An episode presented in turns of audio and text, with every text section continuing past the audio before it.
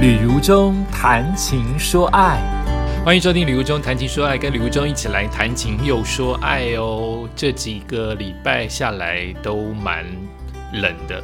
在台北尤其很湿哦，又湿又冷的天气，大家都保重哦。尤其这一阵子的防疫期间，呃，小小的感冒都会大家大家都很像惊弓之鸟一下，都很害怕。但如果大家都能防保护好自己。防止小小的感冒产生，我想可能也可以防止疫情的继续扩大，因为那种意识嘛，那种危机感，那种健康的观念，如果每个人都能保护好，都能勤戴口罩、勤洗手的话，我相信不仅能防止小小的感冒，也能够防止大大的疫情。希望大家都加油，也希望大家都能够保暖。那么今天来聊聊天吧，今天是我们的谈情系列。来聊聊说话这件事情啊！很多人说如正会说话，其实我我自己是觉得我没有很会说话，我可能很会听话，我会听别人说话，就是我可以沉默，我可以将心比心，我可以聆听对方的声音，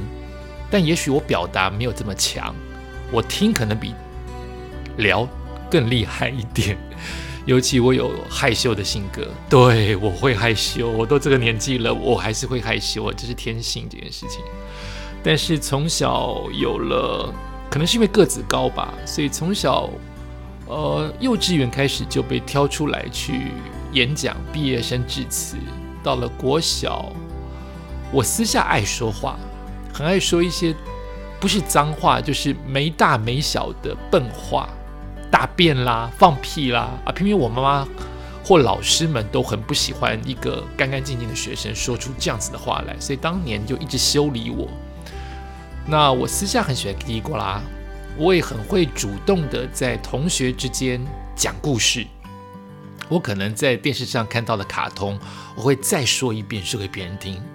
我这样子的听众跟观众跟粉丝在小学就很多，可是真的叫我上台讲。我不会，呃，我我印象中我的，因为我姐大我五岁嘛，那我爸爸是当年是个医术的从业人员，他也不太会说话，所以演讲怎么学来的？我想都是模仿，比如说故意模仿那些我们看到的电视，或是看到别人演讲那种手插在后面小溪。规规矩矩的说：“老师，各位同学，大家好。”这就都是模仿而来的，我自己是没有感觉的，所以这样子一直模仿了，从小一到小三、小四，我都没有好成绩，一直被挑去作文啊、朗读啊、演讲啊，尤其是演讲都没有好成绩。直到有一次，我有一个国小老师，在我小四的时候，好像不知道是对着我还是对大家说：“我觉得如中。”如中小朋友，他每一次演讲的时候，笑笑的，带着微笑，然后比较不制式的那种演说方式，我觉得很棒。所以这个肯定肯定了我。我记得当时好像是朗读比赛，我第一次得奖应该是小四吧，朗读好像第四名。也就是说，我从幼稚园到小三都没有得过任何的奖项，小四就忽然得奖，是因为老师的称赞。因为我不会演讲嘛，我不知道怎么朗读，都是学嘛，都是模仿，没有自己的样子嘛。那直到小四有人说，有一个老师这么肯定你说，原来不用很严肃，不用很慷慨激昂，可以用很微笑的方式读出一篇文章，会被肯定的。所以可能那个时候就塑造了我今日的风格，就是比较不严肃的，比较不。不不铿锵有力的，不是很冲的，不是很大声的，不是很雄壮威武的，是比较温柔的，是比较温暖的。也许小四就定下来，尤尤其是老师的一番话，所以被鼓励这件事情真的很重要，对不对？然后就小五、小六开始慢慢接触即席演讲，就是抽题目去演讲，就变得比较。呃，一直拉肚子很痛苦，但是就别的比较有胆子，开始真正的说出心中的话。但国中是个关卡，国中也是可能个子高吧，声音还没有变声之前，我的声音是非常尖细的，非常女性的、非常高亢的，不会像现在这么低哈。现在变 bass 的声音，可当年是高亢第一步的声音，也被挑去演讲。那在当年国中是男生班，然后都是呃有所谓的好班坏班，有所谓的放牛班会欺负你的。有这样，我的我是在超好班级。的倒数第三名，所以常常被霸凌、被欺负。我唯一的被肯定的地方就是演讲，但是男生多的学校，我们全校都是男生，呃，演讲不会被肯定。你打球会被肯定，你混流氓混得很厉害会被肯定，你读书读到建中会被肯定。在这种挂车尾的成绩，尤其是当年这么文组不被重视，比较娘。然后演讲算什么了不起的？所以我在国中当中，呃，虽然有那么从演讲当中获得一些信心，但是其实还是心虚的。尤其我的老师非常磨练我啊，等于是他看中了我的特质。当然，这也算是一种非常可怕的压力的填压的教育。他是逼着我是每一天在朝会前，在大家面前抽题。抽个在十五分钟前抽个题目，然后十五分钟后叫我去上台讲，就是讲讲给这一群男生听，这一群带着不怀好意的男生听。然后，呃，所以我那个时候天天拉肚子，天天想逃学。因为我不喜欢这种紧张的感觉，太紧张。叫你讲，你敢不敢？你现在如果已经三四十五六十岁，你叫你讲，敢不敢？十五分钟前叫你抽个题目，然后上台讲一个起承转合有内容的文字，你讲不到，你讲不到五分钟，你不准下来，你就在上面罚站。大家都在看你朝会或者是晨间课，就因你而停止，因为你不讲话，所以当时很痛苦，一直拉肚子，一直拉肚子，一直拉肚子，肠燥症吧。那也训练了我胆子出来，也训练了我在短时间之内拟大纲，也训练了我在短时间之内吸收，并且在嘈杂的环境当中定下心来。最重要是在五分钟的演说过程当中，不能忘词，表达的清楚，不能紧张。国诺三年很痛苦，但真的是一个打下重要基础的年代，所以也就是磨练跟训练。要得到甜蜜的滋味，一定是苦的。任何事情都是一样，不会是甜蜜的过程，都是苦的过程，才可能接近一点点成功的滋味。然后到了高中，特意让自己低调一点，还是因为身高吧？我都是猜自己是不是因为身高的关系，又被叫去演讲，就得到了第一名。那个时候才真正的开始阅读课外书籍，所以。大量的阅读很重要，大量阅读让你言之有物，让你肚子里有东西，不会说的很空泛、很空白、很没有内容。所以在高中，虽然最后没有在全台的成绩拿到了前三，我好像前五都没有。最后我还记得当年的第一名还是那种铿锵有力，说话是非常大声、严肃，不是这不是我这一挂笑笑的，那个还是主流。我这种笑笑的、温柔的不是主流，我这么觉得啦。因为我觉得我的内容应该不差，可是可能那个气势少了。可是为什么每个人说话都一定要气势呢？这就是我现在，呃，我活下来跟我现在，如果你觉得我很会说话，不就是因为我讲话不是不是靠气势取胜呢？我是靠理解、靠细心、靠同理心、靠温柔、靠亲和力。才让你觉得我会说话，所以我想把我这一套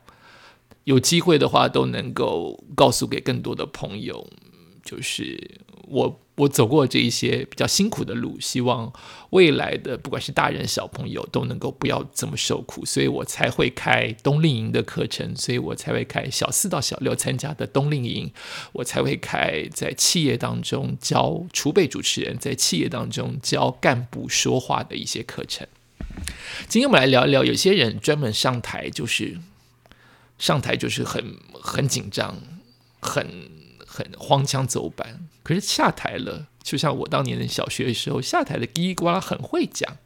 所以我们就会说这种人是台下一条虫啊，对，错错错，台下一条龙，台上一条虫，就是你台下雄壮威武，上台叫你讲，你在发抖。呃，疫情和我的朋友聊到了跑步啊，那对方呃用一些很浅显的道理，就帮我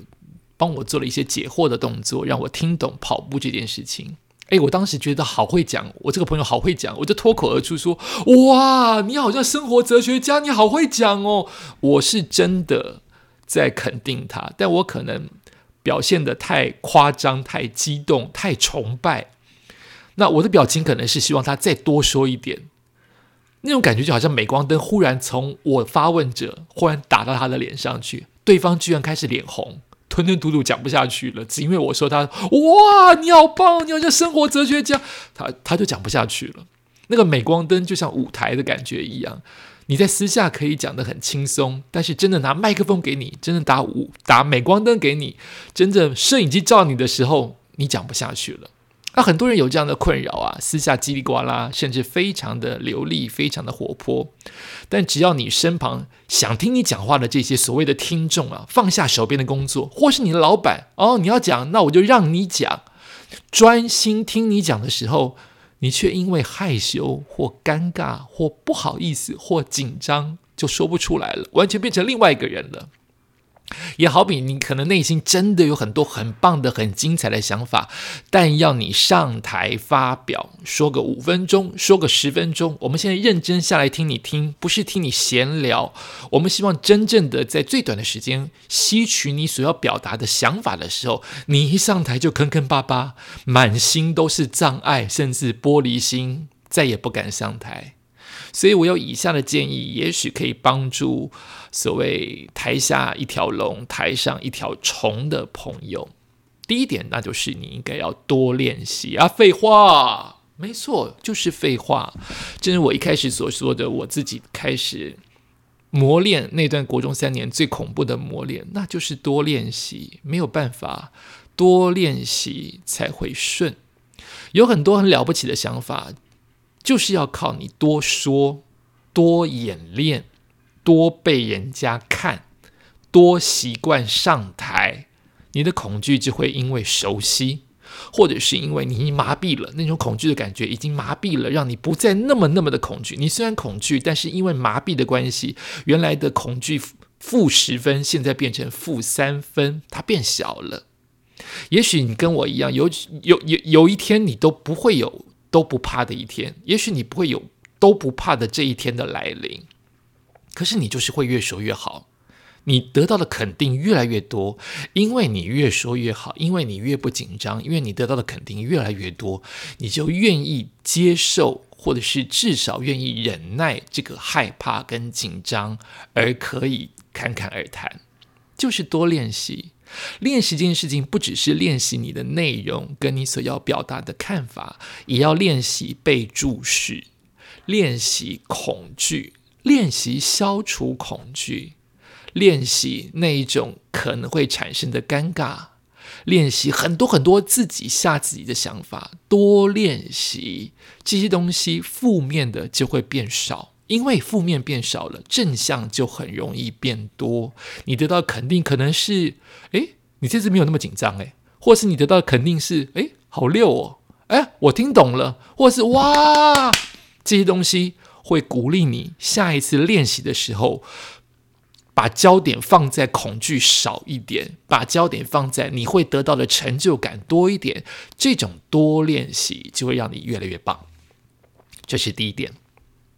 第二点，我觉得可以克服克服让你台下一条龙，台上一条虫，就是你不要有先入为主，用有色的眼镜来看别人，你不要先戴墨镜或先戴有颜色的镜片来看世界。怎么说呢？人其实活在世界上，绝对会碰到讨厌你啊，讨厌死你了，巴不得你出糗的小人。但其实绝大部分百分之九十九的人，好吧，九十八好不好？百分之九十八的人听你说话的时候是不带喜恶的，不带喜恶的，他只是听，他只是听，先听听看你说什么，再决定哦，我要喜欢这个人，或我要讨厌讨厌你这个人。他只是先听，他还没有先带喜欢你或讨厌你的感觉，他听完了可能会有判断，哦，我要喜欢这个人。哦，我要讨厌这个人，但绝大多数的人听完了是对你无感的，没有感觉，他只是听完了，他不会觉得特别的喜欢或特别的不喜欢。你就是一般人，他就是听了一个想法或意见或是一个八卦，无感。所以你先不要以为听你说话的人一定对你不怀好意，他的皱眉并不代表跟你有关系，他的抿嘴并不是代表你说的不好，他的眼神有一点斜斜的看着你，可能他想的是别的事情。你先这样先入为主说哇，他对我判断是负面的，他讨厌我，他一定怎么怎么样，他真的他真的很不喜欢你这种一定啊，他一定怎么怎么样啊？其实你辜负了本来就对你有好感，或是原本对你无感但对你有期待的贵人。你先戴了有色眼镜，就辜负了原本只是一张白纸。他还不晓得你该该接受你或讨厌你，或是其实我对这个人有一点点好感，但我想听听看他说什么。为什么他这次反弹这么大？为什么我只是听不清楚他说什么？或是我在想别的事情？可是演讲那个人忽然很讨厌我，就是。他怎么反弹这么大？就是因为演讲那个人，他先以有色眼镜看别人，觉得啊，台下的人一定不喜欢我，台下的人一定对我不怀好意，他们一定给我扣分。错，你这样会辜负了原本对你有好感或是期待的贵人。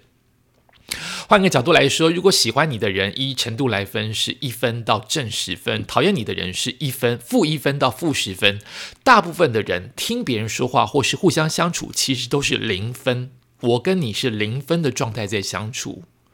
我会因为你的互动慢慢加了一分或减了一分。而那些最讨厌你的人，就是我一开始所说的人，可能都会有些小人，那些百分之一、百分之二的小人、仇人，讨厌你的人，他本来就是给你负十分，所以你说的再好再烂都是负十分，你不用去管负十分的人。如果你说的好，这些大部分百分之九十八。百分之九十九对你无感的这些零分的人，会开始加分，提升对你的好感。他可能会慢慢加一，加一点五，加二。所以，我们不应该去想如何让那些负十分、讨厌我们的仇人跟小人那些少部分的人，我们不要去想啊，这些负十分，我希望变成有一天变成正五分。你想太多，你只需要好好的说，让大部分对你无感、原本对你百分之九十八都无感的人，这些零分的人，慢慢的往上加一分、加两分、加五分、加八分才对。所以，就算你表现的不好，只要不涉及攻击或是污蔑他人，这些零分的人听完了，对你顶多就是零分，不至于会变成负十，不可能。大部分人都是对别人是无感的。所以，我要提的重点是，不要自己吓自己，也不要先入为主，认为别人一定会对你产生讨厌或负面。这是第二点。第三点，对于台下一条龙、台上一条虫的人，我的建议是在适当的场合，你要表白自己，把自己说清楚，包括自己的态度。如果是一群好朋友，或是同公司并肩作战的团队，你信任他们的话，你就可以诚恳的表达自己，包括自己的稍微的弱点。好比说，哎，不好意思哦，我说话容易口急，可不可以不要笑我？你先说清楚。我就是一个怕别人笑我口技的人。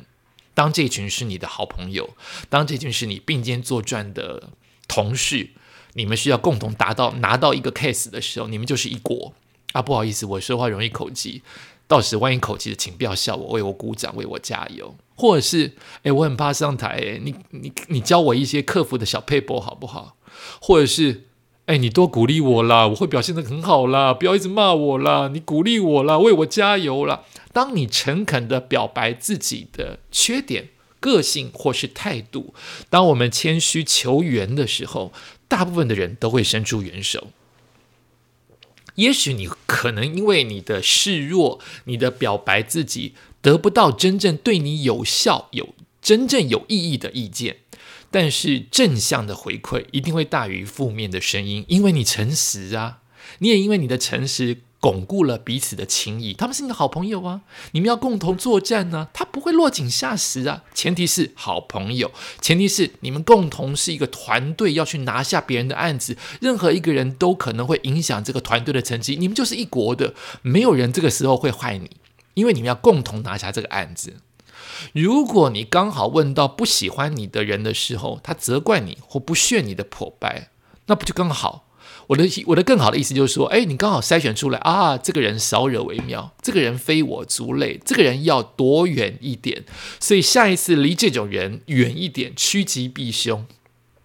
但是你要留意的事情是，你示弱，你表白不能常常示弱，常常表白。也就是说，你不能已经十年在这家公司了，你还是说，哎，不好意思，我说话容易口急，请不要笑我，代表你十年来没有进步。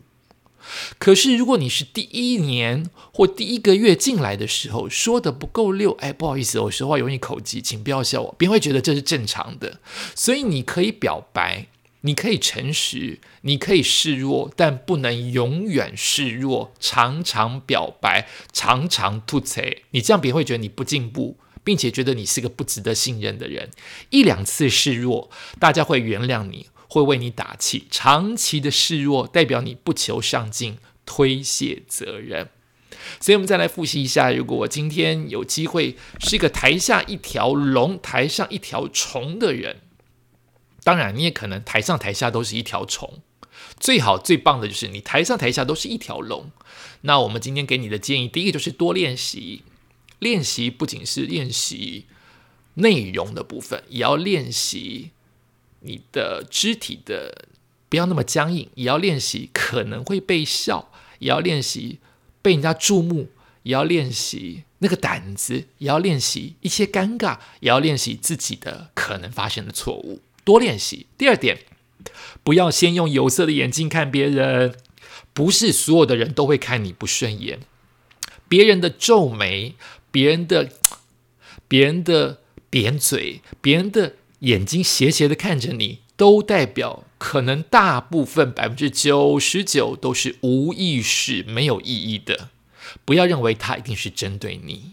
不要认为所有人都是针对你会产生讨厌跟负面的想法。第三点就是适当的在场合或是在不要太多次的表白，诚实示弱自己。告诉大家，我今天不足，请大家帮我，请大家教我，但不能成为常态。一旦你常常示弱，常常诚实的告诉大家，我就是这么烂，没有人会愿意变成永远不进步的人的好朋友，或是永远不愿意进步的人的同事。提供大家作为参考喽。如果你对于呃语无中的谈情说爱有任何的想法跟看法的话，不要忘记在我们的各大平台的收听。有留言机制的话，就写下你的你的看法，我会尽可能的改进。那如果如果有呃。我怎么讲不出来？对我常常也会嘟嘴。对，如果有一些评分的机制的话，也别忘了给我们最高分，我们才容易被大家找到哦。如果你真的要跟如中有所互动，就是有一些问题，希望我朗读出来，希望我在节目当中回答你的话，你可以借 FB，FB 就是礼物中，找到礼物中的粉丝的专业区，或者是 IG 礼物中都可以找得到我，或者是上。写 email 给我好了，j r j r 一百六十八小老鼠雅虎打 com 打 tw。那如中除了在 podcast 当中叫做李如中谈情说爱，也有还在努力，还不愿意关门，还想再放手一搏，还希望自己进步的 YouTube 当中继续拍摄影片，那叫做呃礼物中在路上，都希望大家能够继续的给予支持，给予肯定。那在一月。一月的二十五、二十六，目前目前为止，一月二十五、二十六第一梯次，二月一号、二号有第二梯次的冬令营，是教小四到小六的孩子能够成为未来的演说家。我希望我走过的冤枉路。你的孩子不会走。那这两梯次的未来演说家冬令营也欢迎大家报名。如果想要知道详细的状况的话，也可以上我的 FB 或 IG 哦。感谢大家，也跟大家说声保暖、健康，下次见。